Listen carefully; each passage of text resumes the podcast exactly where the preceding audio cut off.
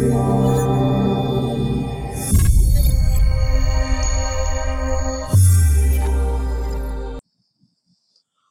கத்திற்குள் பிரியமான சகோதர சகோதரிகளே நான் உங்கள் சகோதரன் Santhosh. Blessed life in Christ video மற்றும் பாட்காஸ்ட் சீரீஸுக்கு உங்களை வருக வருக என வரவேற்கிறேன். நாம் தொடர்ந்து ஆசீர்வாதம் சுகம் மற்றும் விசுவாசத்தை குறித்து படித்துக் கொண்டிருக்கிறோம். இன்று நாம் ஆசீர்வாதத்தை குறித்து படிக்கக்கூடிய நாளாக இருக்கிறது. எனக்கு அருமையான சகோதரனே சகோதரியே இந்த நாளை நீங்கள் மிகவும் கவனமாக குறித்து வைத்துக் கொள்ள வேண்டும் என்று விரும்புகிறேன். ஏனென்றால் உங்களுடைய வாழ்க்கை தலைகீழாக மாறப்போகக்கூடிய ஒரு ஆசீர்வாதத்தின் பெரிய ஒரு நுழைவாயிலுக்குள்ளாக நாம் இன்று நுழைய இருக்கிறோம். எனக்கு அருமையான சகோதரனே சகோதரியே நாம் தொடர்ந்து கத்தர் நம்மை ஆசிர்வதிக்க விரும்புகிறார். கத்தர் நாம் நன்றாக இருக்க வேண்டும் என்று விரும்புகிறார்.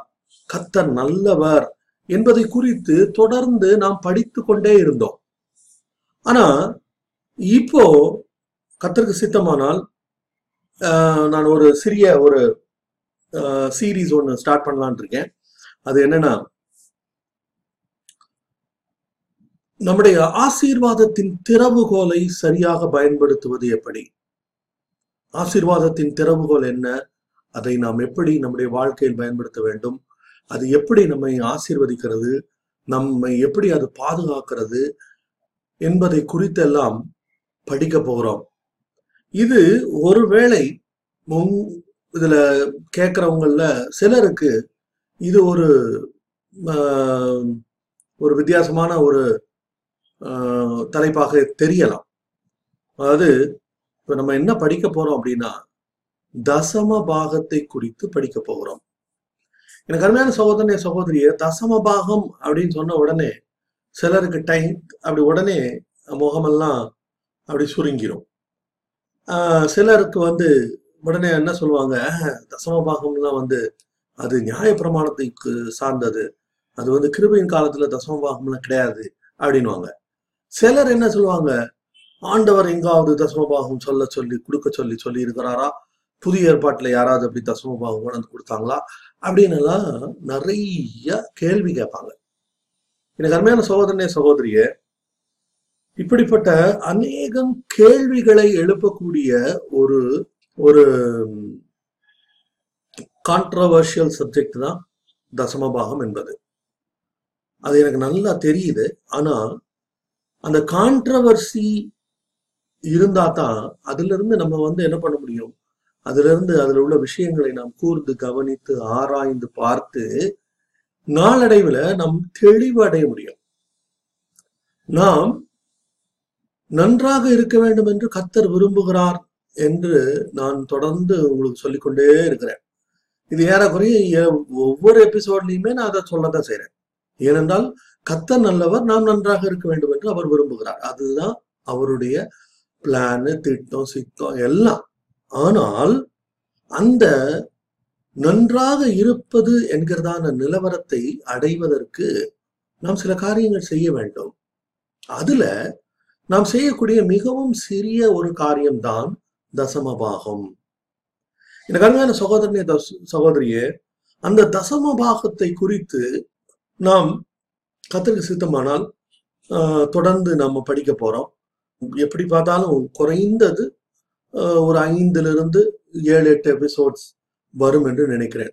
நாம் ஏற்கனவே விசுவாசத்தை குறித்து அதுல வந்து பயத்திலிருந்து விடுதலை ஆவது எப்படி என்பதை குறித்து நாம் படித்துக் கொண்டிருக்கிறோம். இப்போ ஆசீர்வாதம் என்கிறதான இந்த தலைப்புல தசம பாகம் குறித்து நாம் கற்றுக்கொள்ள இருக்கிறோம்.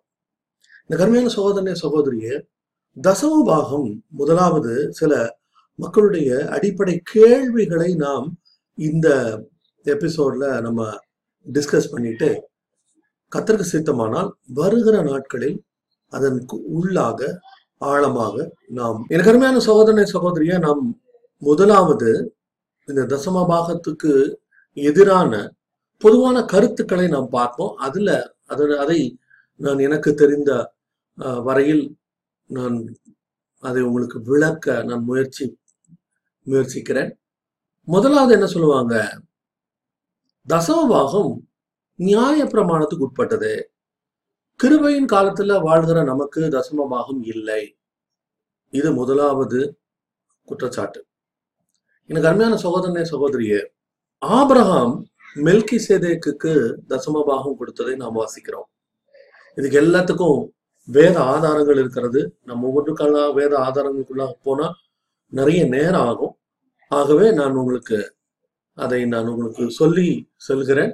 வேத ஆதாரங்கள் நாம் எல்லாத்தையும் நம்ம ஒவ்வொரு வசனமா வாசிச்சுட்டு இருந்தோம்னா நிறைய நேரம் ஆகும். ஆகவே நான் வேகமாக கடந்து சொல்கிறேன். நமக்கு இருக்கிற நேரம் குறைவு. பத்துல இருந்து பதினைந்து நிமிடங்கள் தான் இதுக்கு வந்து நம்ம அலாட் பண்றோம். ஒவ்வொரு நாளும் நாம் இந்த வசனங்களை தொடர்ந்து கற்றுக்கொண்டே இருக்கிறபடினால ஒரே நாள்ல அரை மணி நேரம் முக்கால் மணி நேரம் நம்ம போறது வந்து எவ்வளவு அது பிரயோஜனமாக இருக்கும் என்று எனக்கு தெரியவில்லை. அதனால கூடிய மட்டும் சுருக்கமாக நான் வந்து உங்களுக்கு சொல்லிக் கொடுக்க விரும்புகிறேன். கத்தல் ஸ்தோத்திரம்.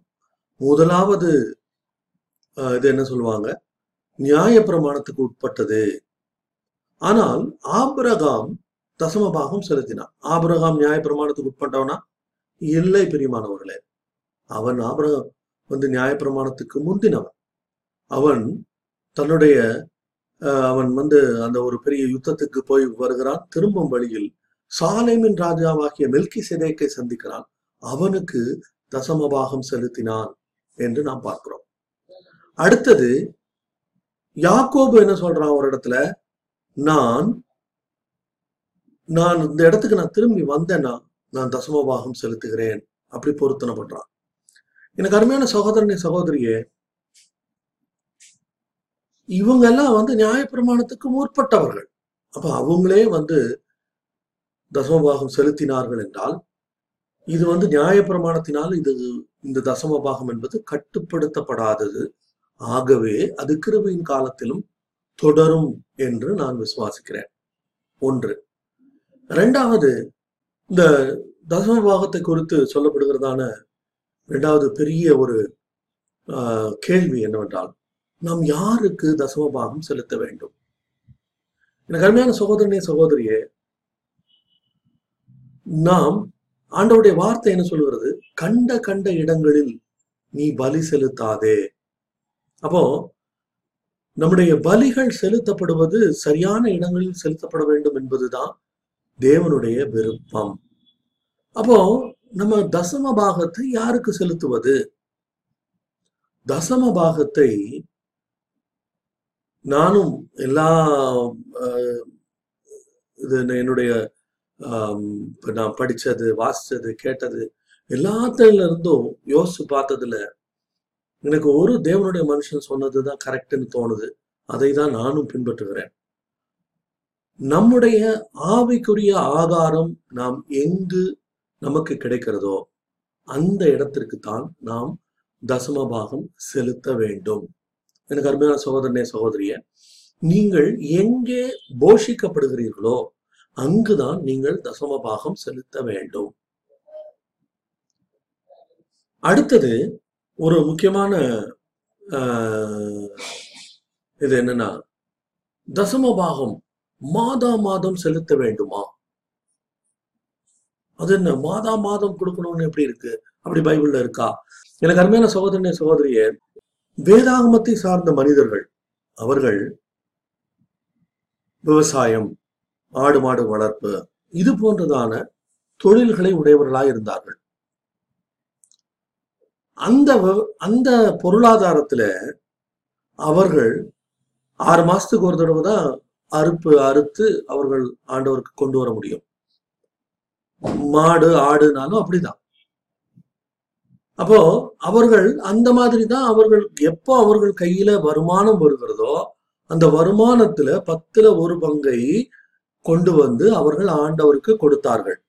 எப்போதெல்லாம் வருமானம் வந்ததோ அப்போதெல்லாம் அவர்கள் தேவனுடைய சமூகத்தில் அவர்கள் பலி செலுத்துகிறதை வழக்கமாக வைத்திருந்தார்கள். ஆண்டவருக்கு காணிக்கை கொடுப்பதை வழக்கமாக வைத்திருந்தார்கள். ஆனால் நாம் இப்போது புதிய இந்த தலைமுறையில் இருக்கிற நமக்கு அநேகர் மாத சம்பளத்திற்கு அல்லது வார சம்பளத்திற்கு அல்லது பதினைந்து நாட்களுக்கு ஒரு முறை என்கிறதான விதத்துல நம்முடைய வருமானம் இருக்கிறது. அப்போ நமக்கு வருமானம் வரும்போதெல்லாம் நாம் கத்தரை கனம் பண்ண வேண்டும் என்பதுதான் அதில் உள்ள அடிப்படை. அப்போ நம்ம மாதம் மாதம் கொடுக்கறது ஏன் அப்படிங்கிறத படித்துக்கொண்டோம் யாருக்கிட்ட கொடுக்கறதுங்கிறதையும் படித்துக்கொண்டோம் பழைய ஏற்பாடு சார்ந்தது அல்லது நியாயப்பிரமாணத்தை சார்ந்தது அதனால அது கிருபையின் காலத்துக்கு ஒத்து வராது அப்படிங்கிறதையும் அந்த தவறையும் நான் ச- அது தவறு என்பதை நாம் கண்டுபிடித்தோம். இப்போ ஆஹ், நாம் நான் ஒரு ரெண்டு மூணு காரியம் மட்டும். இந்த தசமபாகம் கொடுப்பதினால் வரக்கூடிய ஆசீர்வாதங்கள் என்ன? அப்படிங்கறத பத்தி ஒன்னு ரெண்டு காரியங்கள் மட்டும் நான் உங்களுக்கு சொல்றேன். இதை குறித்து நாம் கத்தருக்கு சித்தமானால் வரும் நாட்களில் நாம் இன்னும் மிகவும் ஆழமாக நாம் படிக்க இருக்கிறோம். எனக்கு அருமையான சகோதரனை சகோதரிய நியாய தசம பாகத்தை செலுத்தும் போது என்ன நடக்கிறது? அந்த வசனத்தை எடுத்து வாசிப்போமா? மல்கியாவின் புஸ்தகம் மூன்றாவது அதிகாரம். நான் நினைக்கிறேன் ஆஹ், பத்து பதினொன்னு ஆகிய வசனங்களை வாசிப்போம். என் ஆலயத்தில் ஆகாரம் உண்டாயிருக்கும்படிக்கு படி தசமபாகங்களை எல்லாம் பண்டசாலையில் கொண்டு வாருங்கள்.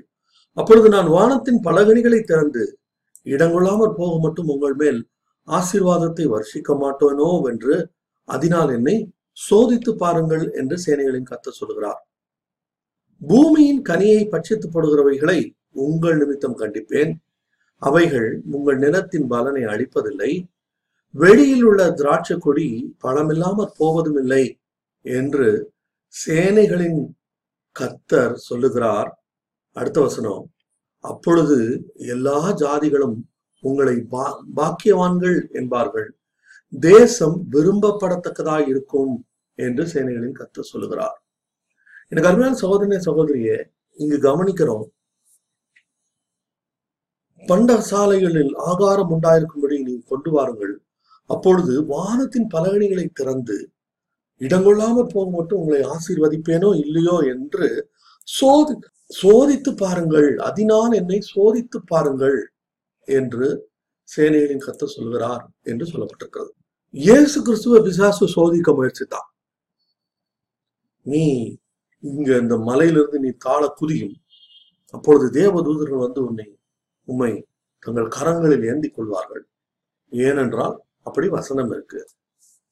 இருக்கு வசனம் இருக்கு. ஆனா இயேசு கிறிஸ்துவதற்கு என்ன பதில் சொன்னார்? உன் தேவனாகிய கர்த்தரை பரீட்சை பாராதிருப்பாயாக. இயேசு கிறிஸ்து தெளிவா சொன்னார் தேவனாகிய கர்த்தரை பரீட்சை பாராதிருப்பாயாக என்றும் எழுதியிருக்கிறதே அப்படின்னு சொன்னார். ஆனா இந்த இடத்துல ஆண்டவருடைய வார்த்தை என்ன சொல்லுது? நீ தசம பாகத்தை கொடுத்து பாரு கொடுத்து என்னை சோதித்து பார். ஆண்டவரை சோதித்து பார்க்க சொல்லி ஓப்பனா தெளிவா மிக துல்லியமாக எழுதப்பட்டிருக்கிற ஒரே ஒரு தேவனுடைய வார்த்தை இது மட்டும்தான். அது மட்டும் இல்ல அதுல ஆண்டவர் வெறுமனை சோதித்து பாருன்னு மட்டும் சொல்லல ஆண்டவர் இன்னும் ரெண்டு மூணு ஆசீர்வாதங்களை அதுல குறிப்பிட்டிருக்கிறார். அதுல ஒன்னு பூமியின் கனியை பட்சித்து போடுகிறவர்களை உங்கள் நிமித்தம் தண்டிப்பேன் ரெண்டு அப்பொழுது எல்லா ஜாதிகளும் உங்களை பாக்கியவான்கள் என்பார்கள். மூன்று தேசம் தேசம் விரும்பப்படத்தக்கதா இருக்கும் எனக்கு அருமையான சோதனை சகோதரியே தசமபாகம் கொடுக்கும்போது நம்முடைய கனிகளை பட்சித்து போடுகிறவர்களை அவர் கண்டிப்பார். என்ன செய்வாராம்? உங்கள் நிமித்தம் கண்டிப்பேன். அவைகள் உங்கள் நிலத்தின் பலனை அளிப்பதில்லை. டிவாவுரர் அப்படின்னு இங்கிலீஷ்ல எழுதியிருக்கு. டிவாவரர் அப்படின்னு அப்படி பச்சித்து கடிச்சு சாப்பிட்டு ஒண்ணு இல்லாம ஆக்குறான் நமக்கு சத்துரு யார்? நமக்கு சத்துரு பிசாசு மட்டும்தான். நமக்கு மனிதர்கள் சத்துரு அல்ல. அப்போ அந்த சத்துரு என்ன பண்றான்? நம்முடைய பலன்களை அழிக்கிறான். அழிக்க விரும்புகிறான் முயற்சிக்கிறான். ஆனா ஒரு மனிதன் தசமபாகம் செலுத்துவான் என்றால் இந்த வசனத்தை வச்சு இயேசுவின் நாமத்தினால என்னை பட்சிக்கிறவர்களை கண்டிப்பேன்னு சொன்னீரே ஆண்டவரே. இயேசுவின் நாமத்தினால் என்ன பட்சிக்கிறவர்கள் இல்லாமல் போவதாக இயேசுவின் நாமத்தில் அவளை கண்டிக்கிறேன் அப்படின்னு ஒரு தேவனுடைய மனுஷன் சொல்லுவானானால் எனக்கு அருமையான சகோதரனே சகோதரியே பட்சிக்கிறவன் கத்தர் கண்டிக்கிறார். அது மட்டும் இல்ல அடுத்தது அவைகள் உங்கள் நிலத்தின் பலனை அடிப்பதில்லை அது மட்டும் இல்ல அப்பொழுது எல்லா ஜாதிகளும் உங்களை பாக்கியவான்கள் என்பார்கள். பாக்கியவான்கள் பிளஸட் கருமையான அருமையான சகோதரனே சகோதரியே நாம் தசம பாகத்தை செலுத்துகிறவர்களாக மாறும்போது கத்தரால் ஆசீர்வதிக்கப்படுகிறவர்களாய் மாறுகிறோம். அப்போ நம்ம வந்து கத்தரால் ஆசீர்வதிக்கப்படக்கூடிய ஒரு இடத்துக்கு வரணும்னா நாம் என்ன செய்யணும்? தசம பாகம் செலுத்த வேண்டும். ஆண்டவருக்கு கொடுக்கணும். எதுக்கு? நீங்க கொடுத்து அவர் நிறையறதுக்கா? இல்ல. ஆண்டவருடைய வார்த்தை என்ன சொல்லுது? ஆஹ் மலையிலும் மலையிலும் மலையிலும் அதில் உள்ள மிருக ஜீவன்களும் என்னுடையது. நான் வேணும்னா நான் அதை எடுத்துக்கிடுவேன் அப்படிங்கிறாரு. உங்ககிட்ட கேட்கணும்னு அவசியம் இல்லை. ஆனால் ஏன் நீங்க கொடுக்க வேண்டும் என்று விரும்புகிறார் என்றால் அதன் மூலமாக உங்களை ஆசீர்வதிப்பதற்காக. எனக்கு அருமையான சகோதரனே சகோதரியே கத்தர் உன்னையும் என்னையும் ஆசீர்வதிக்க விரும்புகிறார். கத்தர் உன்னையும் என்னையும் பெருக பண்ணும்படி விரும்புகிறார். கத்தர் நீயும் நானும் நல்லா இருக்கணும்னு விரும்புகிறார். உலகத்துல வந்து யாருடைய கையையும் எதிர்பார்க்காமல் கத்தரை மாத்திரம் நோக்கி பார்த்து மற்றவர்களுக்கு உதவி செய்யக்கூடிய நிலவரத்துல நீ நானும் இருக்கணும்னு விரும்புறார். அது எப்ப நடக்கும்? தசமபாகம் கொடுக்கும் போது நடக்கும். நான் ஏற்கனவே சொன்னது போல யாருக்கு கொடுக்க வேண்டும்? கத்தரிடத்துல கேட்டு உங்க நீங்கள் எங்கு உங்களுடைய ஆவிக்குரிய ஆகாரத்தை உண்கிறீர்களோ அந்த இடத்துக்கு தசமபாகம் செல்ல வேண்டும். அதான் நியாயம். கத்துடைய பரிசுத்த நாமத்துக்கு மயமே உண்டாராங்க அதுக்கு மேல தசமபாகம் என்பது பத்தில் ஒரு பங்கு. அதுக்கு மேல கொடுக்கறதெல்லாம் காணிக்க. அது வந்து நம்முடைய விருப்பம் போல மனஸ் ஆஹ் ஆண்டோடைய வார்த்தை என்ன சொல்லுது? பௌல போசன் எழுதுறாங்கல்ல அவனவன் தன் ஆஹ் மனதின் விருப்பத்தின்படி கொடுக்கிறவன். விசனமாயும் அல்ல கட்டாயத்தினாலும் அல்ல மனப்பூர்வமாய் கொடுக்கிறான் அது வந்து காணிக்க. அது அதையும் கண்ட இடத்துல கொண்டு போய் விதைக்க கூடாது ஆண்டவர்கிட்ட கேட்டு தான் கொடுக்கணும். நம்முடைய ஒவ்வொரு பைசாவும் நம்முடைய ஆண்டவர்கிட்ட கேட்டு கொடுக்கணும். கத்துடைய பரிசுத்த நாமத்துக்கு மகிமை உண்டாதாக. ஒரே ஒரு சின்ன கதையை சொல்லி முடிச்சிடுறேன். இருபது நிமிஷம் ஆயிடுச்சு. ஒரு இது இது பொதுவா அநேக கிறிஸ்தவர்கள் செய்யக்கூடிய தவறு. அவங்க என்ன செய்வாங்கன்னா இது இது ஒருத்தர் அப்படியே ஒருத்தர் நடந்ததை சொ சொன்னது ஒரு ஆண்டோடைய மனுஷன் சொன்னதை நான் அப்படியே உங்களுக்கு சொல்றேன். அநேகர் என்ன செய்யறாங்க நிறைய காணிக்கைலாம் கொடுக்குறாங்க.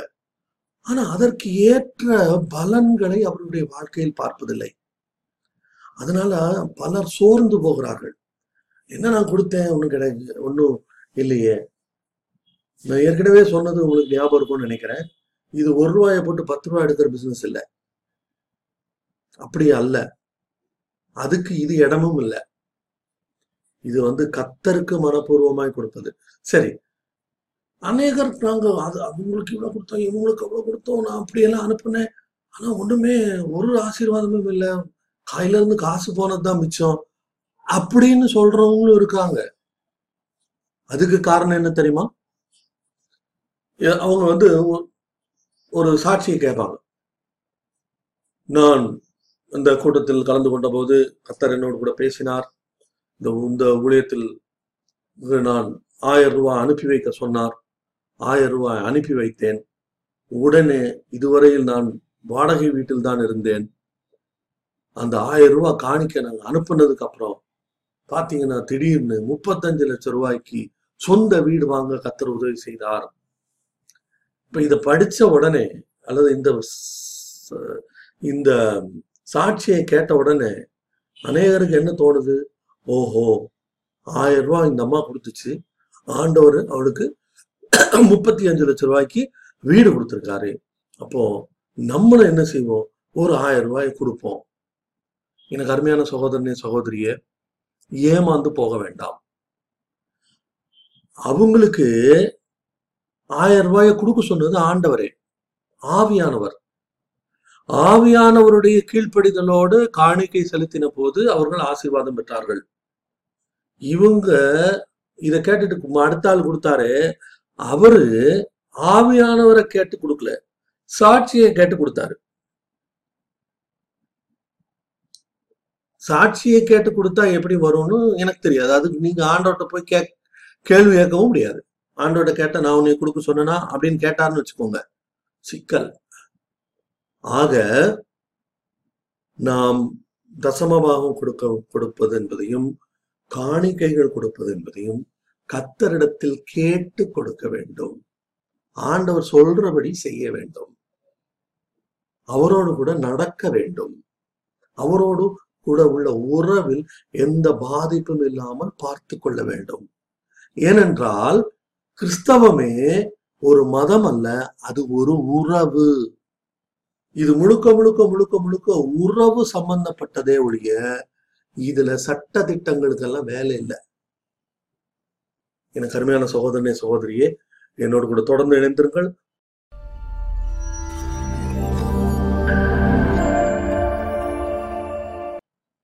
கத்த சொல்றபடி காணிக்க கொடுங்க.